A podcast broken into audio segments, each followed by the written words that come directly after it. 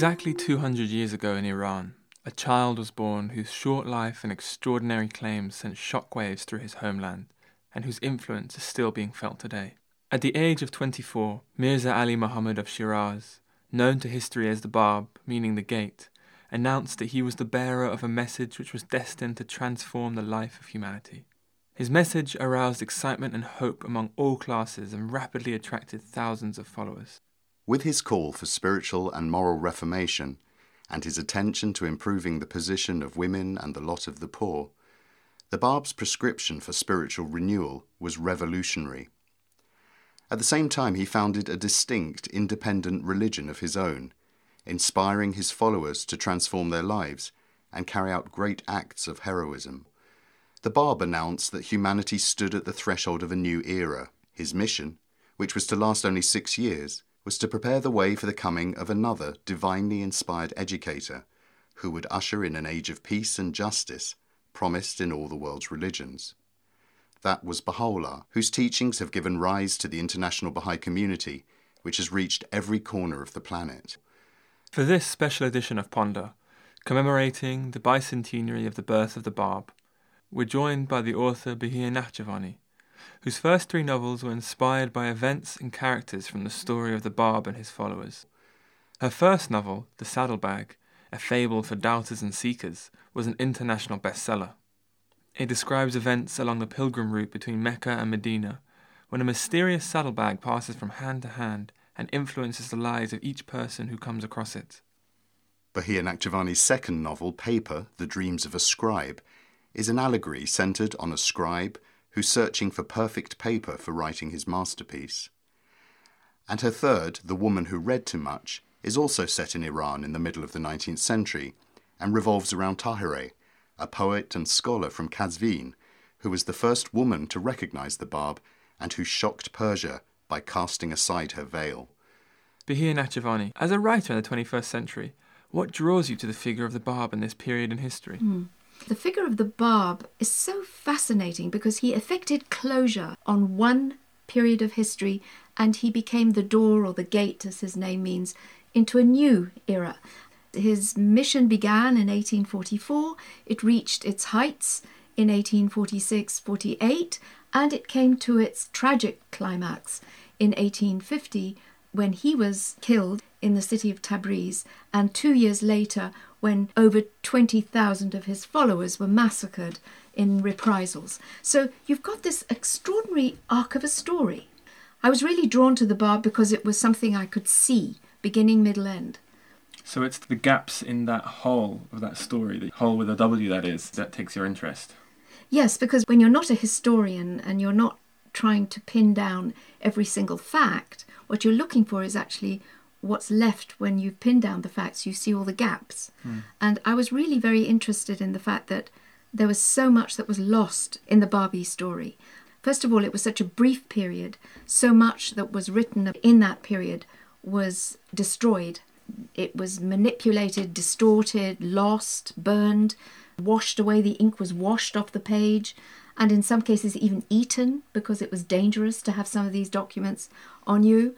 And so we've lost a great deal. And at the same time, it's paradoxical because this is a period associated with the history of the Bab where the Bab was prolific. So you've got this figure who wrote non stop. Uh, we have stories of the number of hundred thousand verses that he wrote, the speed with which he wrote, and it became an article of proof for his revelation that he wrote so much and at the same time we l- lost so much. And there are so many things about that story we don't know. So i thought well jump in the gap. You can invent where you haven't read anything. So the first novel that came out of this reflection on the Babi period was the saddlebag yes. What was the origins of that particular hole in history? Well there's so many of these little episodes and this wonderful sacred history that we call the dawn breakers I've always thought of it as a sort of thousand and one nights for the Baha'i history because there are stories inside stories inside stories, and you're just looking for the chronological line, and you find yourself doubling and looping backwards and picking up stories that somebody else told you of that same moment of history, but coming from somebody else's point of view, and it just sort of unfolds and unloops magnificently. And in the course of the early part of the Bab's life, he went on pilgrimage to Mecca and when he was traveling from Jeddah to Mecca, there is this description of a moment where he arrives close to a well where he stops to say his early morning prayers. And as he is saying his prayers, a Bedouin appears from nowhere and grabs the saddlebag in which there are these texts that he's been writing, these commentaries, these treatises, these prayers, and these meditations. And the Arab grabs the bag and starts to run off. Now, the Bab is traveling with two other people. He's traveling with his last disciple of the group called the Letters of the Living. And this last individual, beautiful young man called Quddus, who recognized him even as he's walking away from him by his gait, as he says. This young man is chosen to be his companion. And the Bab is also traveling with his Ethiopian servant, Mubarak, who is conducting all the baggage. So Quddus is walking in front with the bridle of the camel, the Bab is on the camel, and Mubarak is behind with the mules. So we see this little group of three people moving along, and then we see them arriving as the first rays of the sun strike the earth and it's dawn, and the Bab is saying his prayers. Suddenly, this character comes out of nowhere, and this Bedouin Arab grabs the saddlebag and starts running. According to the history that we have, the Ethiopian servant leaps up and is about to follow him. And the Bab does not stop praying, but with his hand he beckons him back and basically tells him, Don't follow. And when the prayer is finished, this is where my story got its inspiration. He turns to this dear Ethiopian Mubarak and he says, Had you been allowed to follow him, you would no doubt have been able to catch him and retrieve the saddlebag. But God did not will it to be that way. Instead, the contents of this bag may reach many people that they would never have reached otherwise. And I thought, my God, that's a brilliant permission to steal. So I stole the story. so let's hear an extract from the opening chapter of the Saddlebag.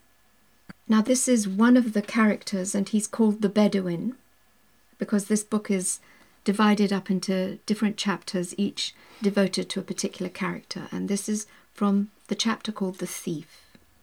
And the thief is this young Bedouin who has been serving as a guide to a group of bandits in the desert and he's fled. So the first day of his freedom, he lurked in the valley of treacherous dunes, ahead of the other bandits. If they follow me, he thought, I will lead them into the quicksands. But they didn't follow him. On the second day, he waited on a narrow pass near the edge of a deep ravine, well hidden by a rocky range. If they follow me now, I will push them over the pass and escape into the mountains, he thought. But they didn't follow him. On the third day, he came upon a lonely well on a barren stretch of road. It was a place where pilgrims often paused, for there had been a shrine here in the old days. It was a perfect spot to pilfer from the unweary caravan before it reached the main ambush ahead. There was a roofless ruin and an old dry well on the edge of a gully where he could hide among the rocks, and a new well gushed on the road nearby, tempting travellers to stop and drink their fill.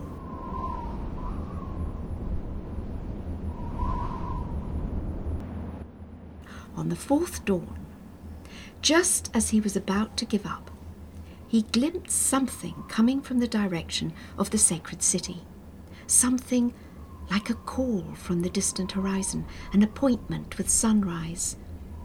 He could see little at first, Then the watery images of early morning relinquished their meaning, and he gradually made out three figures approaching. Three notes struck against silence, the call of the coming dawn. The figures shimmered, beckoned, blurred, and then emerged at last three men on the far horizon. There was no entourage and no wealthy train, just one young man dressed in pilgrim robes riding a camel, a youth who held the bridle of the camel and walked barefoot as if before a person of great importance, and the third was a black slave. It was the hour of morning prayer. As the Bedouin's hopes revived, he raised his tawny eyes towards the sky. Venus glimmered like a last kiss on the velvet horizon, and his heart sang with desire. His eyes grew green as the turban wound about the young man's head, while the camel approached closer and closer. And as luck would have it, the merchant stopped to perform his ablutions. While the black slave unloaded the camel, his master dismounted and approached the well.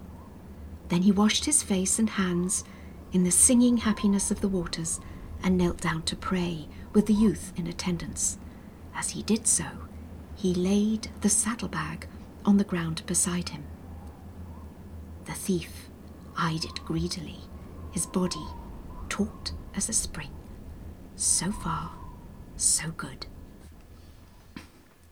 So the contents of the saddlebag in the book end up in the hands of various different characters who are on, on this pilgrim route. I remember one of them is the Orientalist. And it strikes me one of the things that's very interesting about the whole Babi period and the story of the Bab is the way it captured the imagination of Westerners, especially diplomats and writers, Orientalists.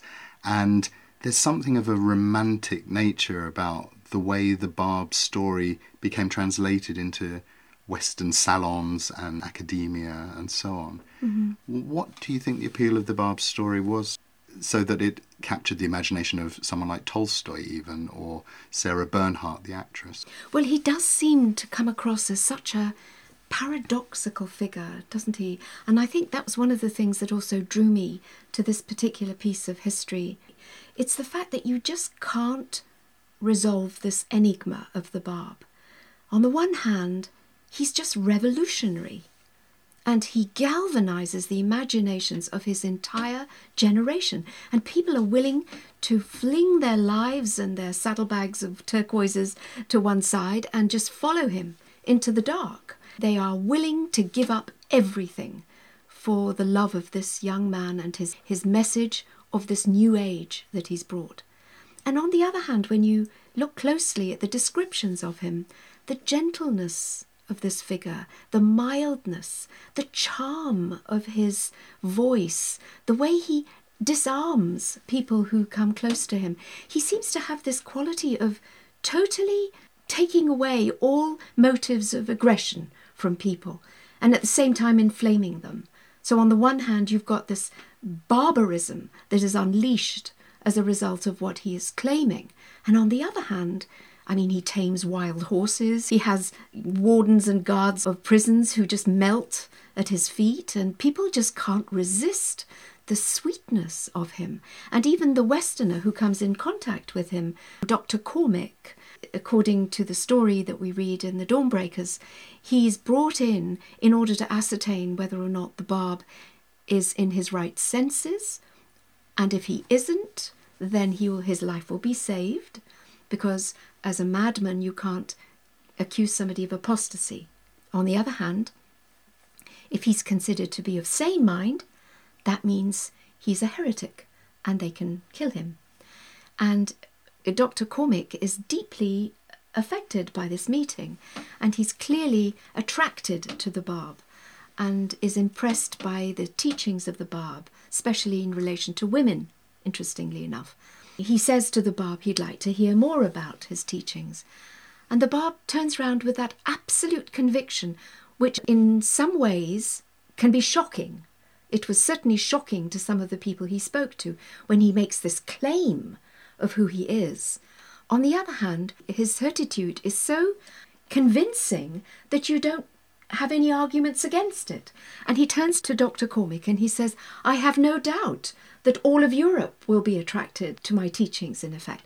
I mean, what a thing to say, you mm-hmm. know. So it, it's clearly this paradoxical, enigmatic, contradictory combination of qualities, which I think is endlessly fascinating, and not just for his contemporaries, but for us today. We can't just brush him under the carpet with a whole bunch of socio-economic, political explanations for him. Something still sticks that we can't resolve about this extraordinary human being with these capacities. And of course, in the middle of the 19th century, in Britain at least, you had a loss of faith in traditional religion. You have the coining of the term agnosticism in the 19th century. Mm-hmm. You have the publishing of The Origin of Species, and suddenly the anthropocentric conception of the world, that humans are at the center of the world, is rocked. So, do you think the West was yearning for a new conception of religion? I think that this hunger for this renewal, if you like, is also reflected in the fact that the West, I think, saw in the Bab a Christ like figure. There was something Christ like even in his age. So that mildness, which is, of course, the Western interpretation of Christ, let's bear that in mind. Mm-hmm. Nevertheless, it must have attracted people to get this feeling that, well, Christ has come again in the figure of the Bab. You know, that's how they maybe saw it. And this is one of the things which I find fascinating is that this period whether in the East or the West, seems to share this hunger. What is it that makes people hunger for meaning? Across the board, East and West, in totally different cultures, this great craving for meaning, that things had become too meaningless to be born any longer, and they were looking for some answers. This idea of sitting on the cusp of change comes through very much in your second book, Paper. Mm. It's actually physically located on the border yes. between Russia and Persia and this sort of crossroads of cultures. Mm. And you have this scribe who's desperately trying to work out what his role is in face of the printing press and modernity yes. and change. And of course, the Bab appears in that as well, doesn't he? He's a prisoner up in the fortress using up all the stocks of paper. Yes, that's right. so, was it a natural progression from the saddlebag to move to this other interesting potential scenario that emerged out of Babi history, or was it more of a struggle to find the second story? Well, you know what really fascinated me was the prolific nature of the Bab and the way he wrote, wrote, wrote. And we know that when he was in uh, Maku on the border, in this citadel up in the high mountain fastnesses of Azerbaijan, he wrote so much. He wrote the whole of the Bayan, his sacred book, and he wrote 5,000 verses or something to that effect. And my first thought, very irreverently, was well, what was he writing on? I mean, you can't be a prisoner up there in the edge of nowhere and write on air. There must have been paper coming from somewhere. And so I started researching just on the basis of that question where did he get his paper from? And I found out some fascinating things. The value of the book really lies in its chronology at the end, which is the history of paper. And I discovered that the beginnings of industrially made wood pulp paper just began at the same time as the Bab declared his mission. It's really quite astonishing that history coincided like that. Up until that point, there had been rag paper in the West, of course, and we're not talking about parchment because that's a different technique and different material. But in Iran itself, the tradition of paper making had really disintegrated, and the paper that was being produced was very rough, very coarse, and they didn't have so much rag paper as they did in the West. But in the West, it was running out. I mean, rag and bone men were for that purpose gathering people's old clothes. I found out they even rifled through the pyramids and stole the mummy wrappings and brought the cloths wrapped round mummies to the eastern coast of Massachusetts, to Maine, and threw them into the paper making vats. And there was an outbreak of cholera as a result of all these. Unbelievable things that were being thrown into the papermaking machine. So they were desperately looking for some alternative. And it was the Russians and the Germans that first began to industrialize wood pulp paper. So then I thought, well, that's interesting. Russia's in the north, but where did this paper come from? So I started asking, what was the paper of the Bayan? And I discovered the most astonishing thing with the help of an archivist in the Baha'i World Centre. I said, Would you please tell me what a page of the Bayan is written on? And I got this description of a very small piece of paper, and he gave me the dimensions, the archivist did. The colour was green, and on the edge was the embossed word bath. Bath! so then I thought, English paper?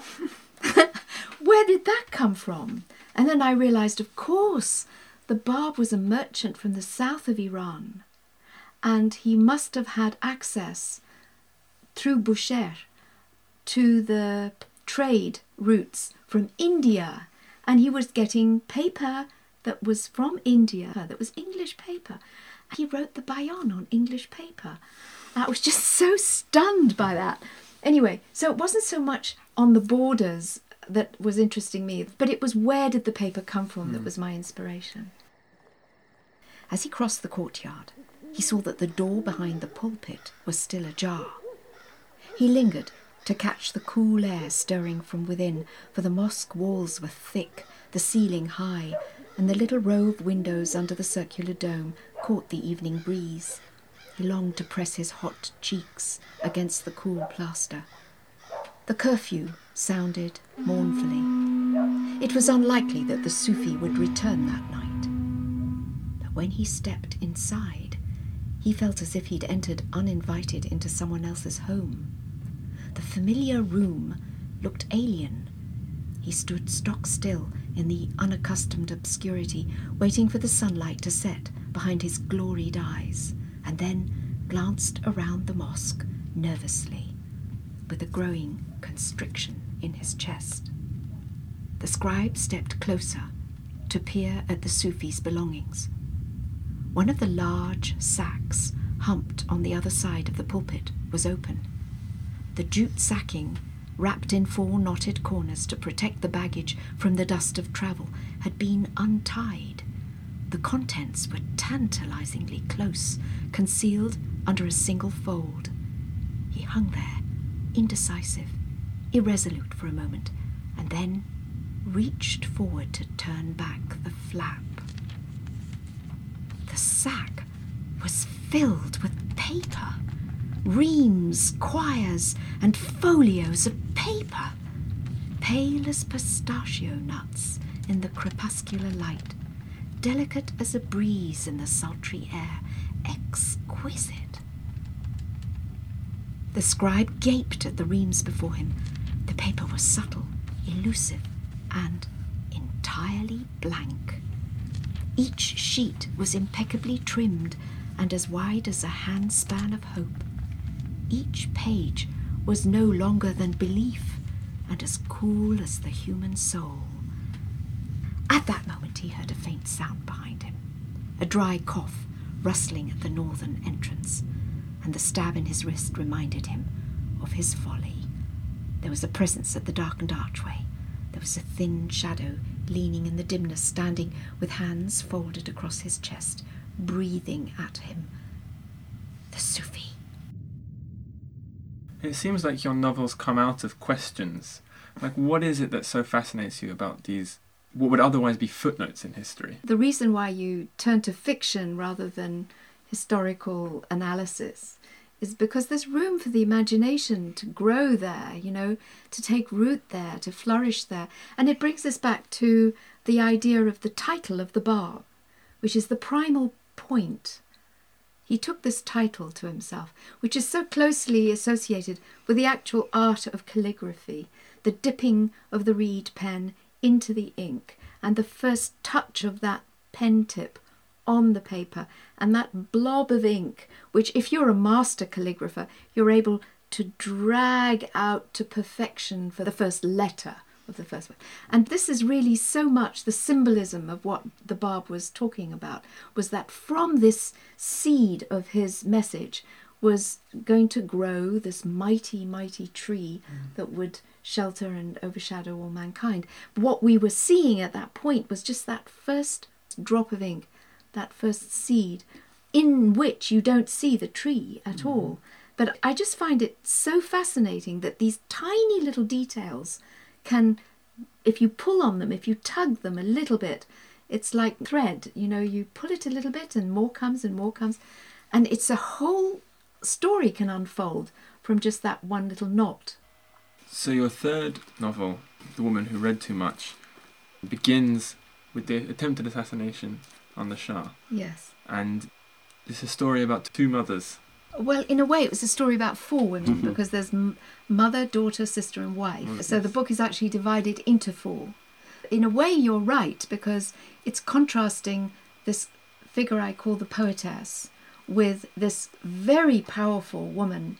At the time that Tahirih was alive, there was the mother of the Shah. Mm-hmm. So, looking at it from a historical point of view, you have a period of history where you've got this astonishing clash between, on the one hand, a political woman, the mother of the Shah, who's incredibly clever, very manipulative and shrewd, and frustrated because of the conditions of the time and the limits to her power. So she has to work through her son and work through the Grand Vizier and work through the other courtiers and Anderun and so forth. And at the same time, in the same place, in the same country, you've got this other woman who is character in my book I call the poetess. I was inspired by the figure of Tahirih, this remarkable woman who came from a clerical background. Her family were all ecclesiastics, who then broke with that world entirely and became really the voice of change. And so powerful she was in her world that she influenced not only the women but had a huge impact on the men around her. So I was trying to tell the story of this woman. How do I tell that story when history doesn't actually give us much to go by? So it's again another story of gaps. Mm. So I was looking at the emptiness to try and piece together who Tahirih was. So I thought of doing it with different points of view. Because again, what literature allows you to do is to look at enigmas in a way that history has more difficulty with. It allows you to have contradictions and paradoxes.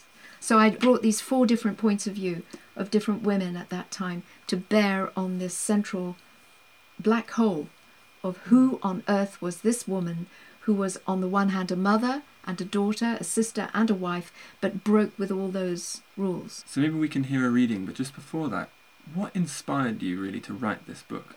One of the stories that one comes across in this wonderful sacred history called the Dawnbreakers, which is telling us about the period of the Bab and his disciples, is a story about the wife of the Kalantar, who was the mayor of Tehran. And the last three and a half years of her life, Tahirih spent under the roof of the mayor under house arrest. She was not allowed to go out, but as time went on, more and more of the flower of female society flocked to see her. She became more and more attractive and popular and had an enormous influence on her contemporaries during that period. The wife of the Kalantar fell completely under her spell and became a devotee never identifying herself with her beliefs, but absolutely adoring her and making sure that she was comfortable and doing everything she needed and meeting whoever she wanted and so forth.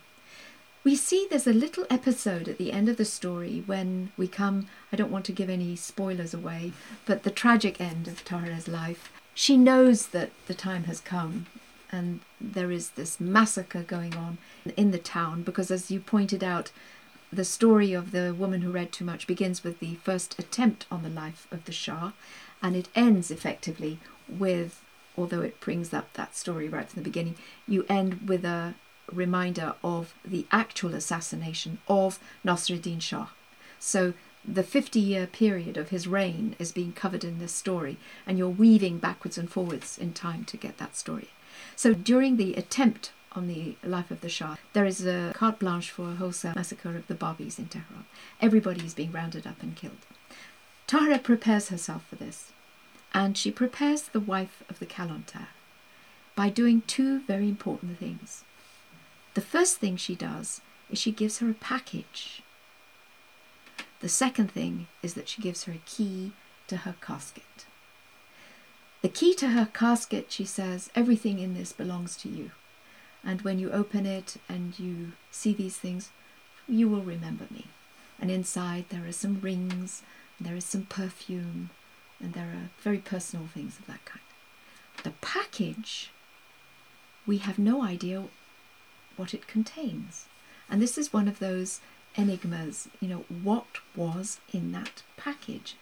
And the wife of the Kalantar has this sentence that she says. First of all, Tahirih says, Three days after my death, a woman will come to the door. Give her this package. And when the woman comes to the door, the wife of the Kalantar says, Three days after she died, a woman came to the door. I gave her the package. And then she comes up with this fascinating sentence, which I brooded on. She says, I had never seen her before, and I never saw her again. I found myself looking at those words and asking myself, was she speaking the truth? Or was she lying? She was lying maybe to protect herself. She didn't want to say that she had seen this woman before because, God forbid, if she did, she would be the next person being hounded into the street and killed.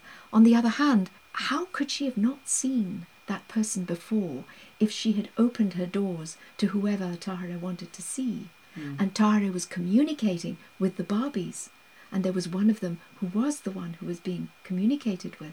And if she was going to give a package to that person, it would have been a trusted person. So, how would the wife of the Kalantar maybe not know who she was at all? And if you want to know what's in the package, how could it be anything else but books? I mean, that's my solution. So then I started thinking, well, if there were books in this package, what would they be? And so I'll read a little bit about them. She escapes, and her father discovers she's gone, and he goes into the library. How empty the library was after her going. Her father stayed in there, touching the spines of the books, caressing the pages she used to read to him. He lingered the whole day in there after her escape, murmuring and weeping. How he missed the sound of her voice, her chanting. How he deplored the silence in the Anderun. She had taken her pen case with her and her reeds, but it was only after several hours had passed that he noticed the gaps on the shelves. She had chosen carefully.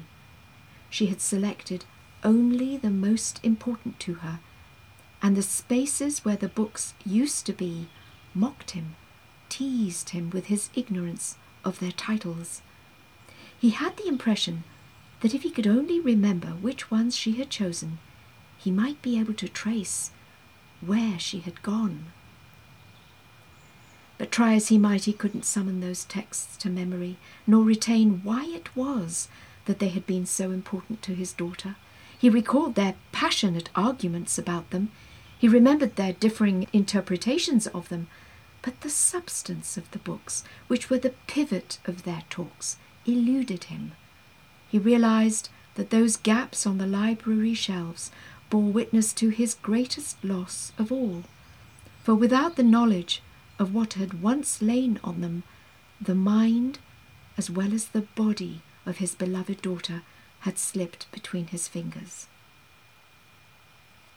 So there's a very interesting matter we still have to address, which is really the purpose of the Bab's coming was to prepare the way for him whom God shall make manifest, who Baha'is believe to be Baha'u'llah. But it wasn't just that the Bab was a John the Baptist kind of herald. Mm-hmm. He has the same yeah. station. He, in a sense, is the living embodiment of all the qualities and attributes of God and a, a channel mm. for the Word of God. And yet, Baha'u'llah's enamored with the Bab. Mm-hmm. Baha'u'llah begins by being a follower of the Bab. And in his writings, he says he's the king of the messengers. His book is the mother, mother book. book. Yeah. No, I think that there's part of the mystery of not being able to really talk about the Bab alone without referring to Baha'u'llah is because if you only talk about the Bab, it's a tragedy. If you speak about the Bab and you realize the relationship that he had with Baha'u'llah, everything is resolved. Mm. It's as if the Bab is the question and Baha'u'llah is the answer. And it's this dialogue between the two of them. This is what captures us, this is what captivates our hearts. There is this symbolic call and answer. And that's why it's difficult to see them separate.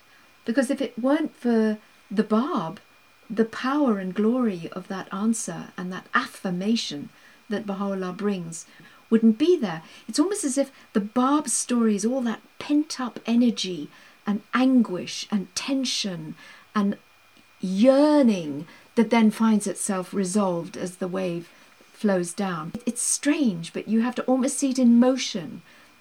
The Bab also must have known that he really only had six years to do this. In. That's right. Baha'u'llah had 40 years. Yes. So it seems like the Bab's just this great outpouring of you could say it's almost rhapsodizing at times. Yes. It's, it's, mystical, it's magical, it's talismanic. If someone was to say, today, we clearly know what the Baha'i teachings are, but what were the Babi teachings? teachings yes. It's really not so much about the teachings, mm. it's about setting the stage, creating the environment in which this new thing could grow and so it was just this sort of extraordinary turning of the soil, if you like. Yes, You're going to start right. planting something yes. and you want it to take root. You have to plough everything, everything up. up. I think that brings it right back to our times and the relevance of remembering him 200 years later. The soil is still being turned, you know. Mm. The cutworm forgives the plough, Blake said, and we are the cutworm because we know this plough is doing something tremendously important for the future. You know, one of the things which fascinates me about the story of the Bab is that you see all this happening in a nutshell in this tiny god-forsaken nowhere place on the other side of the planet which most of the centers of power are ignoring and shrugging off here in this environment suddenly something happens and 200 years later when we look at our own society and we see how much we're in turmoil all the absolutes that we've taken for granted thrown up in the air, questioned from beginning to end. Mm. And we realize that that same note that was struck then in Shiraz, that shaking is being reverberating 200 years later in all of the planet. I mean, we're all being shaken and we're all having to answer that question. Why is this happening? What's behind this tempest? What is the source of it? Who was the cause of it? Is there a reason for it? And I think that's one of the reasons why it's so profoundly important for us to focus on the Bab at this time and to realize how important he is for the future of humanity.